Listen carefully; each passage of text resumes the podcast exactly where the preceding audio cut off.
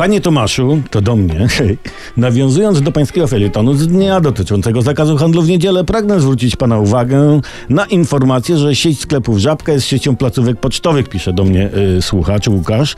Myślę, że temat kreatywności przedsiębiorców w walce z ustawą o zakazie handlu wart jest rozwinięcia tematu. Skróty od redakcji, bo przecież nie będę czytał, jaki to jestem świetny, nie? Skromność jest cechą mą.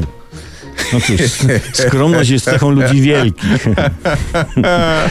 Sieć, sieć sklepów Żabka znalazła legalny sposób na zakaz handlu. Tutaj czytamy w gazecie, w, w tym linku, co mi słuchacz przesłał.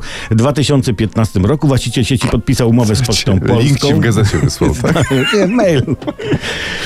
Która właśnie ta umowa pozwala na rozpoczęcie świadczenia usług pocztowych i dziś dzięki tej umowie sklepy mogą być otwarte w niedzielę, bo placówki pocztowe znalazły się wśród wyjątków przyjętych w ustawie ograniczającej handel w te dni.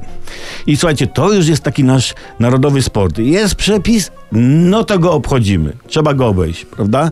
Dlatego już niedługo powstaną wielkopowierzchniowe placówki pocztowe, może nawet z kabinami telefonicznymi, gdzie będzie można zamówić rozmowę zamiejscową.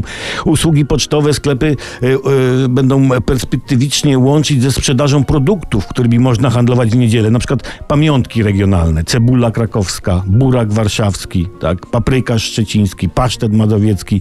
I, I rząd będzie teraz musiał na nowo zdefiniować pojęcie poczty, prawda? I ja tu podsuwam taką nową definicję. Poczta to ten punkt usługowy, który jest zamknięty w niedzielę i to załatwi sprawę.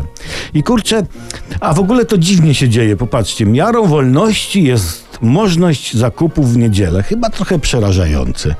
A, a może nie?